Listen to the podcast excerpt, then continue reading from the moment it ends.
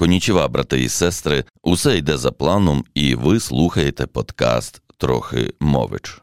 Йшли якось двоє монахів, і от підійшли вони до бурхливого потоку. Зазвичай це був спокійний струмок, який легко було, якщо й не перескочити, то в брід точно перейти. Та зараз, після дощів, вода вирувала, шуміла, наче гнівалася на те, що оті кляті зливи порушили її спокій. Сталося так, що на березі цього струмка зупинилася дівчина, їй трохи лячно було переходити через шумливу воду, і вона стояла розгублена, не знаючи, як до того потоку приступитися. А як надійшли монахи, то один з них підхопив дівчину на руки і швиденько з каменя на камінь перескочив на протилежний берег, поставив дівчину на землю і пішов далі. За ним рушив і його колега. От йдуть вони далі. Минуло десь близько години, і той другий почав дорікати першому. Як ти посмів, ми ж монахи, нам жінок не те що торкатися, дивитися на них не можна, а ти от щойно дівчину побачив, так і вхопив її ледь не в обійми. Ну, а перший монах відповідає йому Брате, я оту дівчину взяв на руки, переніс її на інший берег, там її і залишив, а ти ось несеш її в своїй голові ще й досі. А давайте заглянемо в голову отого другого монаха. Що там відбувалося? От іде він собі майже годину і думає весь час. Ми ж монахи, а вона ж, прости господи, дівчина. Це ж і коню зрозуміло, а він же ж монах. І як він посмів? Це ж гріх. То він спеціально за неї вхопився, хотів помацати її, скористався нагодою. І хто зна, якби не я, то, може, й би далі продовжив, прости господи, втішатися тілесною близькістю. А якщо це не жінка, а дідько, чорт. Тепер не відмиєшся, а я ж поряд стояв, я ж усе бачив. Він грішник, треба на нього поскаржитися чи присоромити його. А я ж не такий, як він. Я правильний монах. От нещодавно відзнаку отримав кращий монах місяця. Десь приблизно у такий от спосіб е, думав собі монах про вчинок свого колеги, а міг би тим часом молитву якусь прочитати, гріх якийсь замолити чи поміркувати над світобудовою. Хоча що там міркувати про світобудову? Все просто є черепаха, на ній три слони, а вже вони тримають земний диск. І десь на тому диску є бурхливий потік, два монахи і дівчина.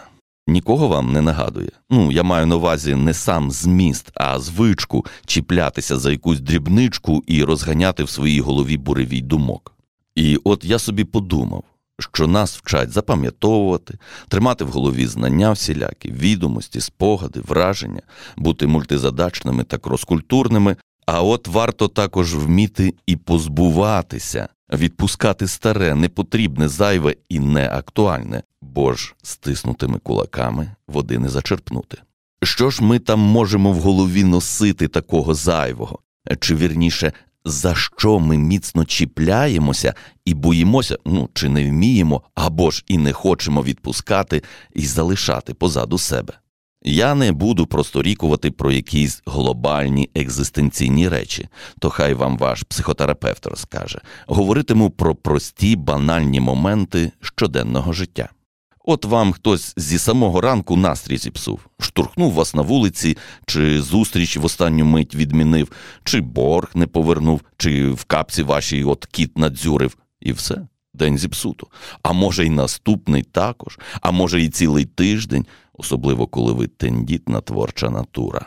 Чи там попереду у вас важлива хвилююча подія, екзамен, весілля, співбесіда.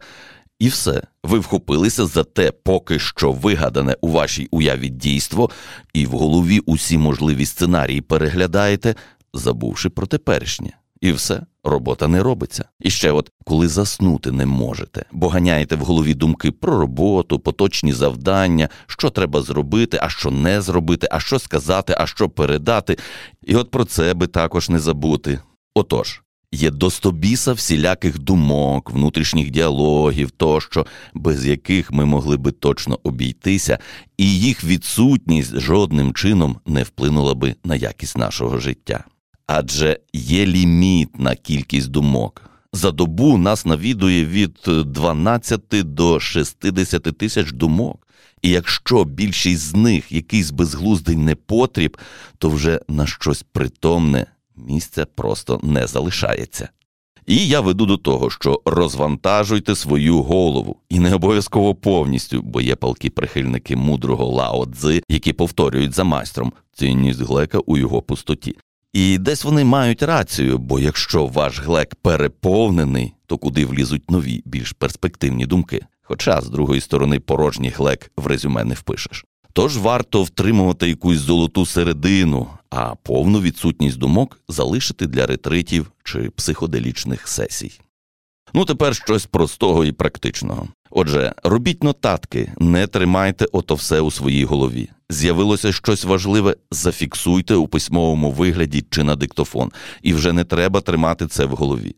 Ввечері розберете свої записи і зайве викинете, а потрібне розвинете. Носіть зі собою невеличкий паперовий блокнот з ручкою, ну чи диктофон використовуйте, чи в телефоні нотатки робіть, то вже собі вибирайте, що вам більше до душі. Також щойно з'явилися домовленості про зустрічі, одразу заносьте їх в календар. Витягайте цвяхи з голови. Кожного вечора просто випишіть собі на папір все, що важливо не забути на завтра. Ще раз, зафіксоване на папері вже дає змогу перестати собі в голові повторювати завтрашні завдання. Ще одне, ви напевно зауважували, що буває в голові з'являється купа геніальних ідей, думок щодо якогось там питання, проєкту чи завдання. А коли сідаєте то все записати чи описати, то раз, два, три і все вичерпалося. Виявилося, що думок та ідей насправді вже й не так і багато.